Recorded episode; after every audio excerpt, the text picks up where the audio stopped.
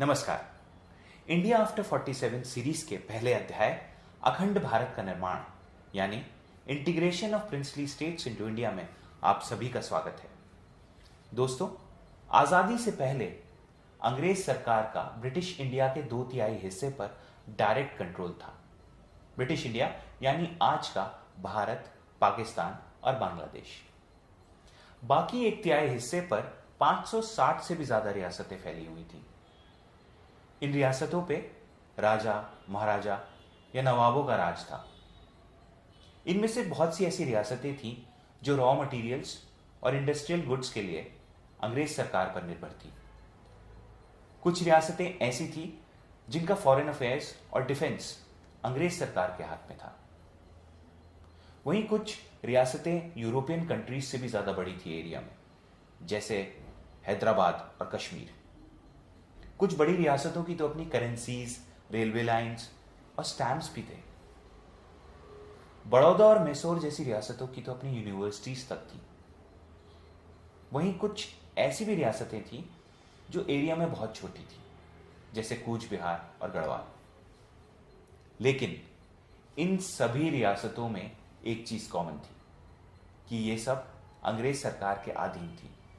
और तो और, ये उन्हें भारी टैक्स भी देती थी। तो जब 3 जून 1947 को इस बात की घोषणा हुई कि भारत और पाकिस्तान इन दो देशों का गठन होगा, तब ये सबसे बड़ा प्रश्न था कि इन 560 से भी ज़्यादा रियासतों का क्या होगा? क्या इन्हें भारत या पाकिस्तान में विलय होना ही पड़ेगा? या इन्हें भी आज़ादी मिलेगी? इस घोषणा के कुछ दिनों बाद सरदार वल्लभ भाई पटेल ने सभी रियासतों के प्रमुखों को लंच पर आमंत्रित किया। दावत के दौरान उन्होंने इस बात पर ज़ोर दिया कि ये सभी रियासतें कांग्रेस के साथ मिलकर भारत का संविधान बनाएँ साथ ही साथ उन्होंने सभी रियासतों को पत्र लिखा और उसमें स्पष्ट किया कि चूँकि अब कांग्रेस के हाथ में ही भारत की गवर्नेंस होगी, इसलिए सभी रियासतें कांग्रेस के साथ मिलकर काम करें, उसका सहयोग करें। कांग्रेस चाहता था कि ये सारी रियासतें भारत में विलय हो जाएँ, वरना पूरे देश में अराजकता और हिंसा का माहौल हो सकता था। और तो और भारत की इकोनॉमिक कंडीशन पर भी इसका असर पड़ सकता था। क्योंकि पूरा भारत इन रियासतों के बेसिस पे वेल कनेक्टेड था। भारत में इन रियासतों को विलय करने के लिए स्टेट्स डिपार्टमेंट का गठन हुआ। स्टेट्स डिपार्टमेंट के प्रमुख थे सरदार वल्लभ भाई पटेल। सरदार वल्लभ भाई पटेल ने वीपी मेनन को अपना सेक्रेटरी चुना। वीपी मेनन एक मध्यम वर्गीय मलयाली परिवार से थे, जिन्होंने अपने करियर की शुरुआत एक क्लर्क के रूप में की थी। लेकिन कड़ी मेहनत और लगन से वो उस समय के टॉप ब्यूरोक्रेट बन चुके थे। स्टेट्स डिपार्टमेंट के गठन के बाद वल्लभ भाई पटेल और वीपी मेनन ने अपने स्टेटमेंट्स और भाषणों में यह स्पष्ट कर दिया था कि इन सभी रियासतों को भारत में विलय हो जाना चाहिए और इसी में उन सब की भलाई है। लेकिन इसके बाद भी कई रियासतों को ऐसा लगता था कि वो चाहें तो उन्हें आज़ादी मिल सकती है, क्योंकि उनके ब्रिटिश गवर्नमेंट के साथ रिलेशंस बहुत अच्छे थे।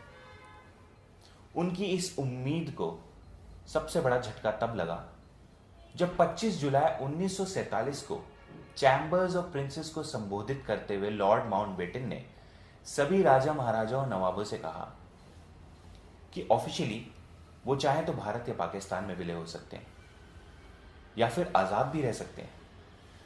लेकिन अंग्रेज़ सरकार इस मामले में कोई भी हस्तक्षेप नहीं करेगी, ना ही किसी रियासत की कोई मदद करेगी। इस दमदार भाषण, इस दमदार भाषण की वजह से सभी रियासतों ने 15 अगस्त 1947 से पहले इंस्ट्रूमेंट ऑफ़ एक्सेशन पर साइन कर लिया। इंस्ट्रूमेंट ऑफ़ एक्सेशन के तहत, जो कि Lord Mount Mountbatten VP Menon और सरदार वल्लभ भाई पटेल ने बनाया था, इसके तहत जो भी रियासत इस पर साइन करती, उसका डिफेंस कम्युनिकेशन और फॉरेन अफेयर्स कांग्रेस गवर्नमेंट के हाथ में आ जाता। हालाँकि आंतरिक मामले या इंटरनल मैटर्स अभी भी रियासतों के ही पास होते। तो सभी रियासतें भारत में विलय हो गई लेकिन पूर्ण इंटीग्रेशन या कंप्लीट इंटीग्रेशन जिसके तहत आंतरिक मामले भी कांग्रेस के पास आ जाएँ, यह एक बड़ी समस्या थी। सरदार पटेल और वीपी मेनन ने इस समस्या का भी हल निकाल लिया। उन्होंने सभी राजा महाराजाओं और नवाबों से कहा कि अगर कहीं उनकी प्रजा ने आज़ादी की मांग की तो उनके यहाँ अराजकता और हिंसा का माहौल हो सकता है। और वो उसे नहीं संभाल पाएँगे।